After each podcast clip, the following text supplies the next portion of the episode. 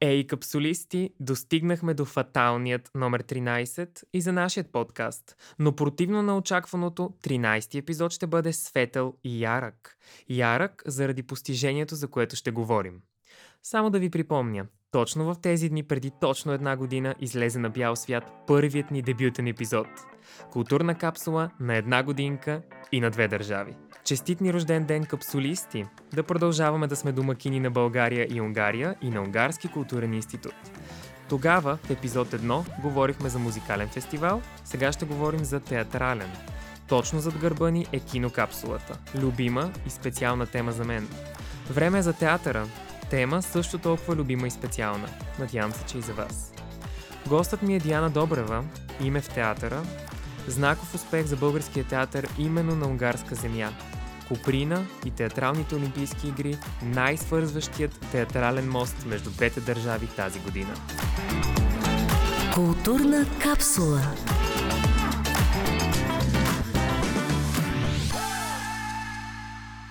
Днешният епизод на Културна капсула е театрален и срещу мен пред микрофон е Диана Добрева, която сте чували като режисьори като име, заставайки зад а, редица театрални постановки в България и не само. В, през а, годините назад във времето и ми е драго да я посрещна тук в студиото. Добре, сте ми дошли, щях да кажа. Добре сте ни дошли. Добре сте ни дошли. Радвам се, че съм тук, да. Ще поговорим за едно знаково събитие, което е за театралния свят в България, а именно участието на Коприна с Пловдивската трупа на 10-те театрални олимпийски игри, които се проведоха в Унгария. И сме горди от това, защото именно Културна капсула е подкастът и мястото, където България и Унгария се срещат. Има културен мост между тях и какво по-хубаво за нашия фатален 13-ти епизод, това да е темата, а именно Олимпийските игри, които сега за радост се проведоха точно в Унгария. Така че ми се иска да, да поговорим за усещането от това да си част от такова голямо и знаково събитие. Иска ми се... Да, много съм, много съм щастлива и изобщо ние като екип сме много щастливи че спектакълът Куприна беше удостоен с тази огромна чест да бъде първият български спектакъл, който отива на Театрална олимпиада. Както знаете, Театралната олимпиада, това беше нейното десето Юбилей. юбилейно издание. А, провеждала се навсякъде по света, провеждала се в Япония, в а, Турция, в Русия, в а, Китай, а, в Индия дори се е провеждала и тази година в Унгария. И наистина за нас беше огромно събитие. Според мен е, огромно събитие и за българския театър изобщо, че български спектакъл отиде на такова мащабно театрално събитие, а, което се провежда в рамките на три месеца. Има спектакли от цял свят, от всички континенти. А, изключително сме благодарни също и на Унгарския културен институт за хубавото отношение, вниманието и съдействието. А, много сме щастливи. Много сме щастливи. Три месеца от май до юли, така че в ни хубави, хубави месеци от годината а, се говори доста за театър. И това е важно и за България, и за Унгария, имайки предвид, че театралните сцени на двете места имат своите различия, но имат и своите срещи точно такъв тип събития, когато да. от цял свят се появяват. А, ние бяхме просто много изненадани. Между другото, това надмина всичките ни очаквания. Начинът по който се прие спектакъл в Унгария просто надмина всичките ни очаквания. Ние играхме в а, театъра в град Капошвар. А, изключително сме впечатлени от този театър на из... много високо ниво, професионално, технически. А, той беше и ремонтиран преди три години този театър и самите хора ни посрещнаха изключително а, с много голямо уважение и респект. А, начинът по който се състоя самото сами, самото създаване на спектакъла там, за самите репетиции преди това беше голяма радост и за нашия екип, и за екипа на театъра в Унгария. А, оказа се, че даже и да не говорим един език, а, театралните хора си се разбираме много добре. Та бяхме много изненадани и пак казвам, надмина всичките ни очаквания начина по който публиката реагира след края на представлението. Между другото, рядко съм виждала и аз такова нещо, както казаха и познати професионалисти унгарски там, че отдавна не са виждали публиката да има такива дълги аплаузи след спектакъл на унгарска сцена. Така че се радвам много, че унгарската публика толкова, толкова силно влезнахме в нейното сърце. Запитахте ли се, чухте ли някои конкретни изказвания за това, а, кое най-много е трогнало публиката? Кое е впечатлило най-много а, гледащите спектакъла? И... Ами, а, Разбира се, че разговаряхме с много хора. Те, те просто не искаха да си тръгват от театъра и много дълго време, часове след това останахме в театъра, разговаряхме с хора от публиката, с самите, беше дошла и трупата на театъра в Капошвар, актьори, режисьори. Освен визуалната страна която, на спектакъла, която те бяха много впечатлени, защото Коприна има така доста интересно сценично решение и визията му е доста впечатляваща.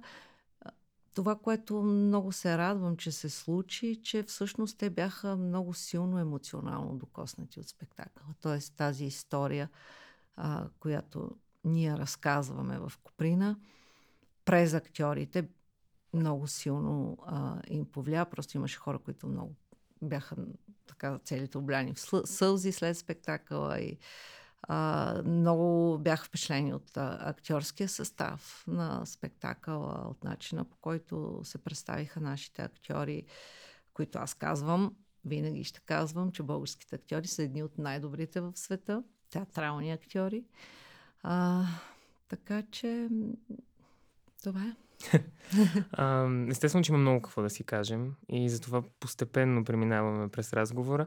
А, на мен ми е интересно да разбера какво беше първото нещо, което си казахте или помислихте, когато разбрахте, че ще имате такова участие, че за първи път се случва и че сте в финална селекция и въобще това е световен успех за Коприна?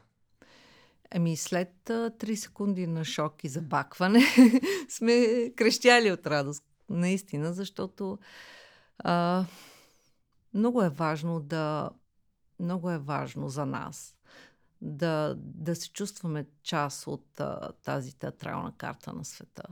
И всеки път, когато има, дойде някакво доказателство, някакво такова признание, е голяма радост за нас, защото трудът е много м- голям, който се извършва в театъра, много тежък. А, а, и се радвам, че и много рядко излизаме е, навънка да играеме, което аз винаги съм казвала, че в така културната политика на нашата държава е много важно да, да започнат да разбират, че трябва да се обърне повече внимание на, на факта, че ние, ние малко излизаме, а трябва да се подпомагат а, трупите, театрите да могат да излизат. Аз имам така една теория, че театъра в природата си, в, същинската си природа е номадско изкуство. Тоест, тя, то трябва да пътува. Театър трябва да пътува.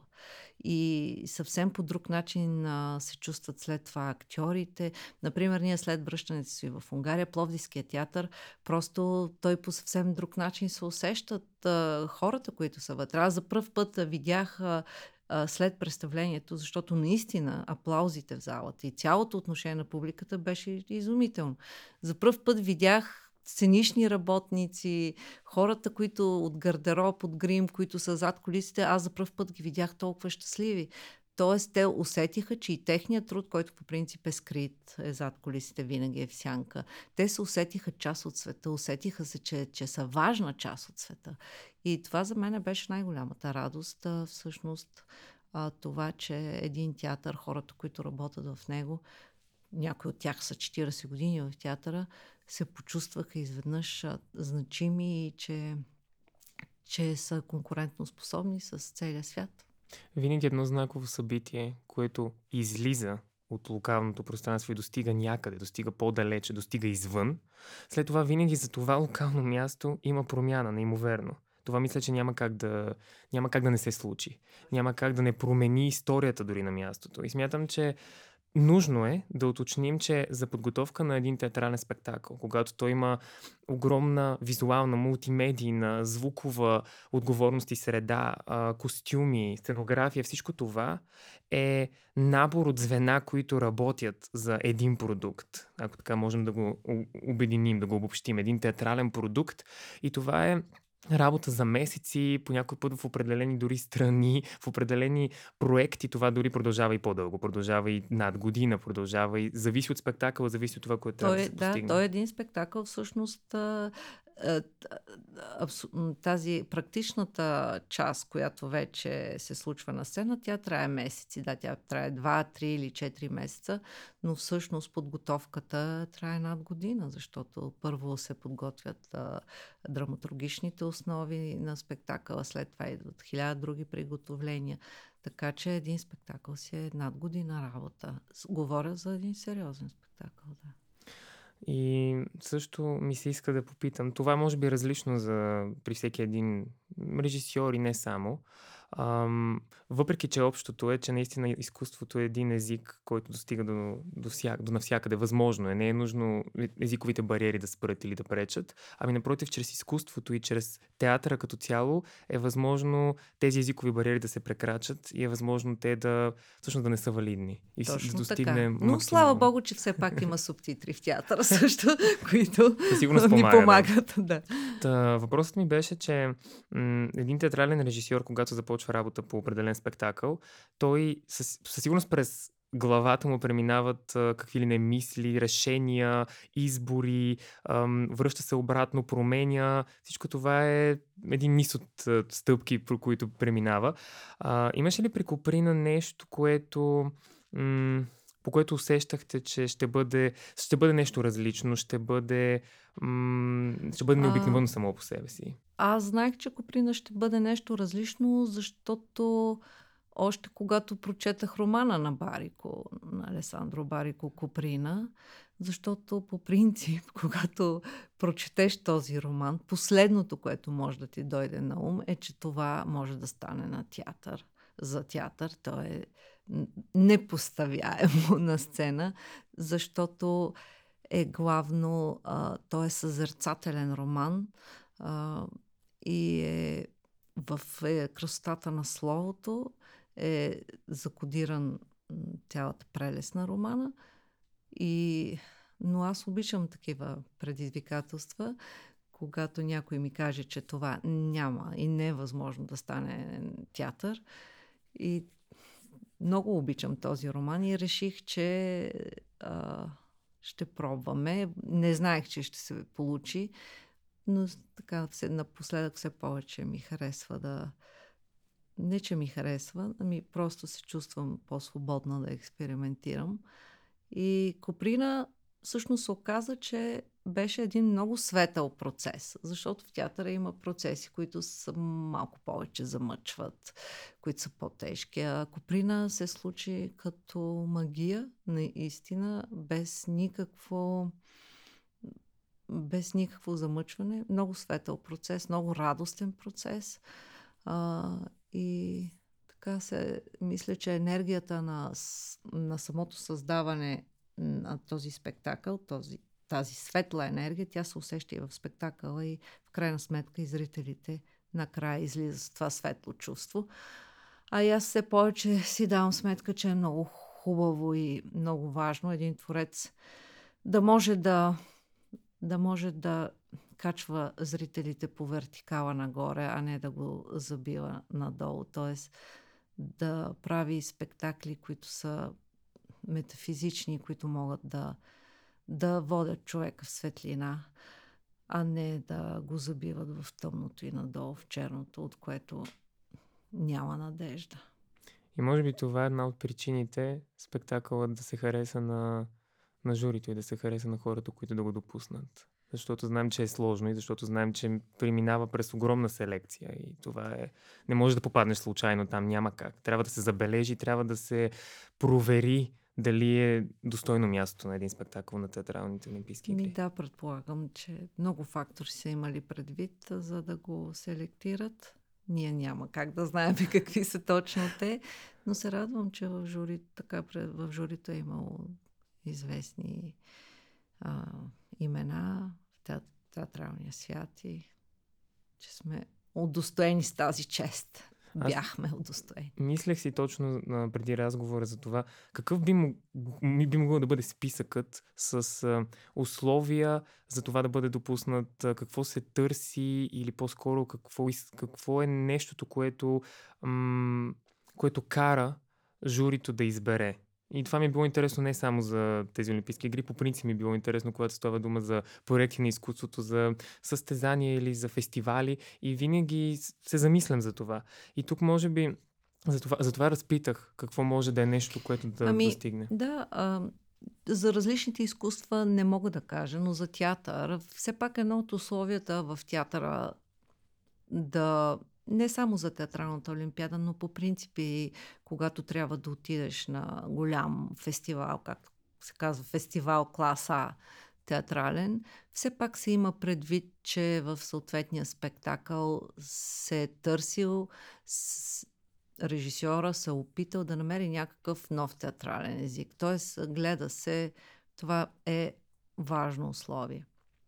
Да се вижда, че, че има търсене в посока на, на, експ, на нов театрален език, да, мога така да кажа. Предизвикателството да опровергаеш някого, че нещо може да бъде поставено на сцена. Хващам се за това, което преди малко споменахте, че то е всъщност нещо лично и не само лично, но и професионално за вас. Че е нещо, което често ви е коректив и ви провокира към работа. А, и това може би е към, към вероятно, кратко послание, че понякога моментите, в които се осмеляваш, в които а, си казваш, сега ще опитам да превърна нещо неочаквано или нещо, което изглежда непостижимо в един крайен резултат, може би точно това е ключът да се получи силно въздействащо и да има успех в крайна сметка, защото си прекрачил дори за себе си граници, лимити, които смяташ, че може да не успееш да прекрачиш. Коража да, коража да търсиш а, нови територии в изкуството, коража да посягаш и да минаваш през пространства, които не са ти познати, а, доста често се отплаща. Искам да кажа, че аз и не виждам много смисъл в това да се занимаваме непрекъснато да повтаряме едно и също, което вече знаем. А, така че лично аз гледам да, да се отмествам от главния път и да хода настрани и да търся други пътечки. А, иначе, иначе то даже е изкучно. Иначе. И може би е рутина ми става рутина, защото в един момент, а, когато правиш спектакли, ти все пак а, си ставаш а, майстор, така да се каже, и един спектакъл започва да, да не е толкова голямо препятствие пред теб. Затова търсенето на, на нов език винаги в театъра, говоря за театрален език, за нови методи на работа, за нови територии е много важно да се прави. Вероятно и това един театрален режисьор и не само, актьор, сценограф. Пак се връщаме към абсолютно всичките звена, които работят по един спектакъл. А, това да има широко скореност и в мисленето, как може да се случи, какво може да е по-ново, да е, да е иновативно дори, какви решения могат да се вземат, защото режисьорът работи с решения. Това е от режисьорски решения. И това той да е извън зоната си на комфорт, извън котията, но и да знае докъде може, докъде може да си позволи за драмату... към да, драматургията. Се, към... баланса е баланса, баланс трябва да има, защото понякога, ето сега, например, в ам, последният ми спектакъл, който излезе, пак в Пловдивския драматичен театър, Едипи пророците, скоро имахме премиера, там съвсем експериментално тръгнах, т.е. тръгнахме съвсем от нулата. Всичко се изгради по време на самия процес, драматургичния текст. Абсолютно всичко. И понякога наистина това създава особено в Едип и пророците, създаде по-голямо напрежение в моя екип, защото представете си, нали, сценография, костюмите трябва да имат технологично време да бъдат изработени и когато режисьор непрекъснато или така до по-дълго време държи концепцията и сменя концепциите, е изнервящо. Но пък ето, че Едип и пророците също според мен е а резултата се оказа изненадващ за всички. И аз съм много щастлива и с този спектакъл. Докато преминавах през а, различни стати, новини, а, които са за те, последните театрални събития около, около вас, а, ми направи впечатление на заглавие, че сте майка на Едип на пловдивската сцена. Чувствате ли се по този начин? Защото започвайки от нулата един спектакъл, ти по някакъв начин, нали, тривиално може да звучи, но ти става като рожба.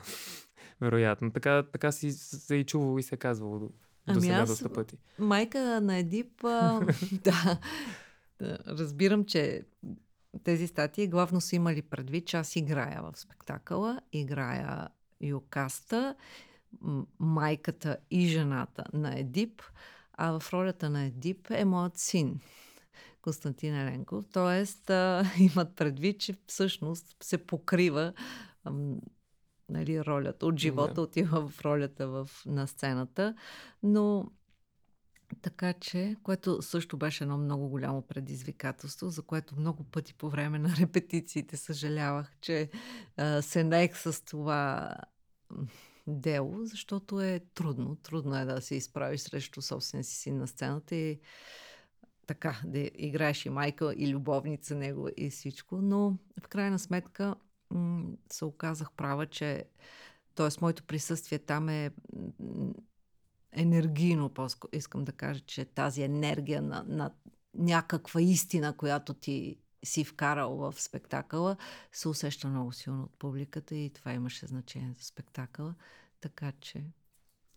Просто ми заинтригувах се, а, нали, чисто и режисьорски, когато работиш по спектакъл, дали а, точно можеш да го усетиш и по този начин, че ти, нали, ръководейки режисьорски процес, дали може да, да изглежда като, че спектакълът е твое дете. Ами, то е абсолютно така. И а, защото един репетиционен процес много прилича на едно износване на дете. Mm-hmm. То си има абсолютно, да, се минава през а, подобен процес, с кризите вътре, с а, лошо ми е, хубаво ми е, с абсолютно всичките етапи. Самото раждане на, на, на един спектакъл, премиерата, и между другото, след това също има, както при раждане на дете, има след родилна депресия.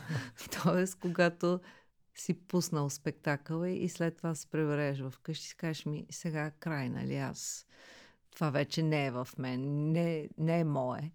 А, трябва да се оцени от среща и да се... Еми, ти го пускаш, то почва собствен живот и вече нямаш отношение и нямаш власт над него също така. Ето, че метафората свърши работа. Да. Правя един малък мост а, към това, че всеки един процес има кризи и си има етапи. И това може би е най-вълнуващото, защото и засилва адреналина със сигурност, особено когато и гониш и срок. А, но а, за Коприна, споменавайки, че процесът е бил светъл и магичен сам по себе си, получило се сравнително гладко като работа, кой беше най- предизвикателният момент или просто моментът, в който сте, сте били на, на тръни, ако така мога да кажа? Ами всъщност Куприна, процесът в Куприна беше прекъснат от пандемията. Mm-hmm.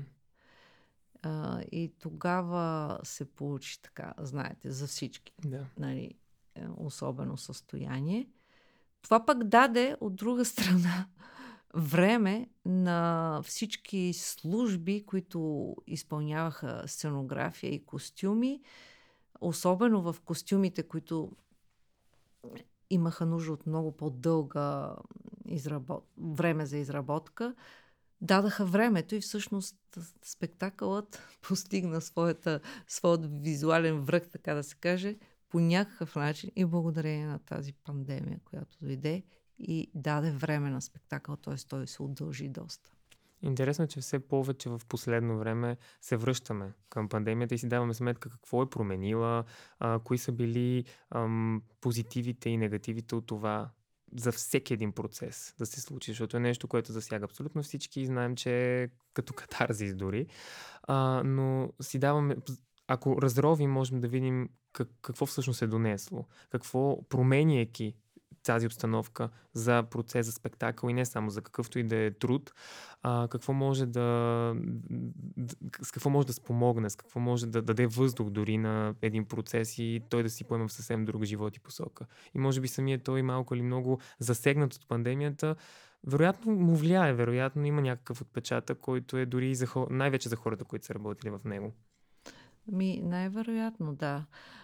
За ползите и вредите от пандемията е ясно, нали, особено за ползи да говорим, когато толкова много хора си отидаха, но абсолютно парадоксално се случва така, че за всеки от нас а, и имаше и, и ползи и вреди, т.е. дори само като духовно преживяване. А, и то най-вече такова, защото всичко друго на фона на загубите на всички тези човешки животи нямаме какво да говориме. Но това духовно преживяване и тази духовна криза, през която хората минаха, така си имаше и вредите си, имаше и някои преосмисляния въобще за какво е ценно в този живот. И аз тогава, когато затвориха всички театри, си казвам как е възможно да сме искали въобще нещо друго, освен това да можем да отидем на репетиция.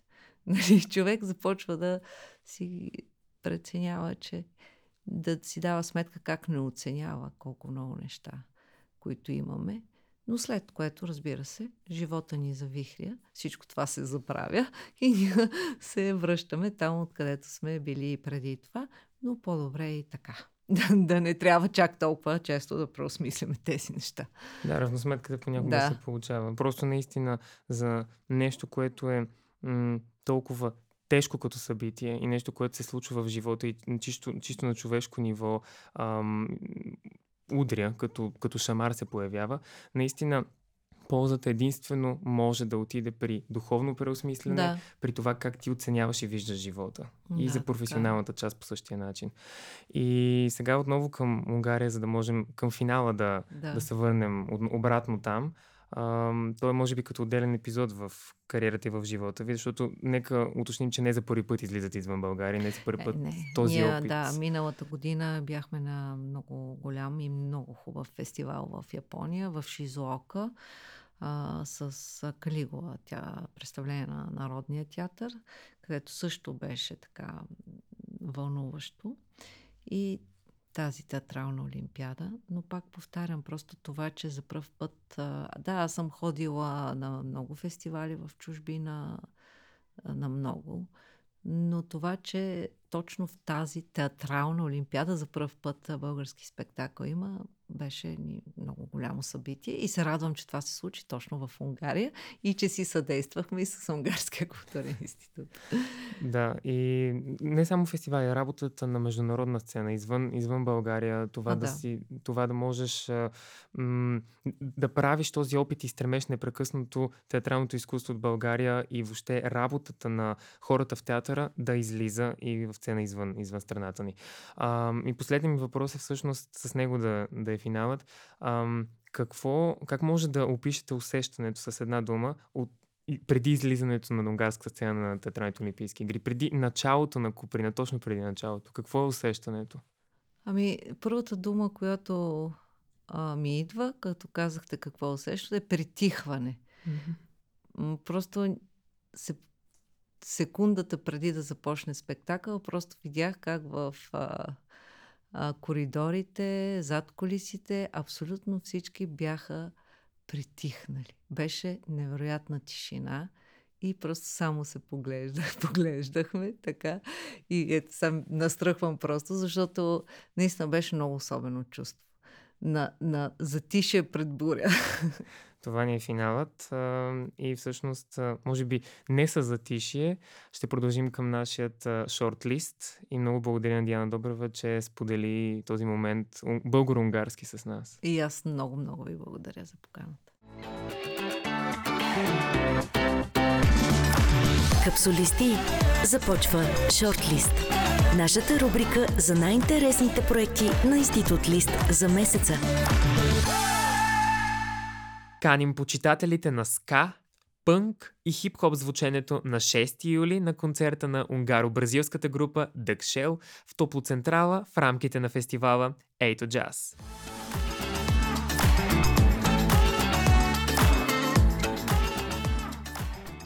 За любителите на класическата музика е концертът истински сериозно, с участието на унгарски виолончелист Ласло Феню, който ще се проведе на 17 юли в Централния военен клуб в рамките на 9-я Международен музикален фестивал и Академия Алегра.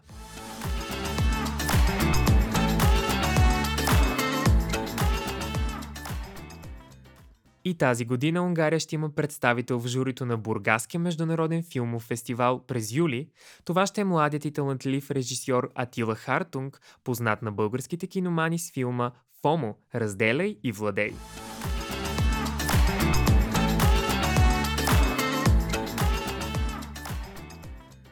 И тази година в Институт Лист ще се проведе лятна резидентска програма. Този път в началото на юли ще ни гостува младият график и визуален артист Жолт Еняди. Като представенето на неговата инсталация ще бъде на 13 юли в галерията на института. Очакваме ви!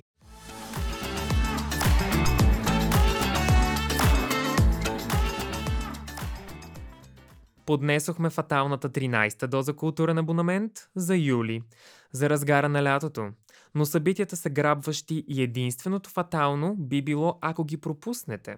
За всичко допълнително, социалните ни мрежи, както винаги, без изключение и сега. В сайта и фейсбук страницата на домакина ни Унгарски културен институт, а също и в профилите на културна капсула, разбира се, във фейсбук и инстаграм. VIP капсул съдържание и Behind the Podcast кадри. А в моя капсулован профил Able Official има съдържание без прекъсване. Капсулата ни е безработно време в дигиталните подкаст платформи, където се помещават епизодите ни. Тоест, може да ги слушате, когато си пожелаете. С епизод 13 ви пожелавам капсуловано лято, но то ще продължи с августовия 14 епизод. До нови културни капсуловани срещи! Приятно капсулиране, ваш верен капсулатор Ейбо. Нашата капсула пристигна и ще ви очаква със следващия епизод.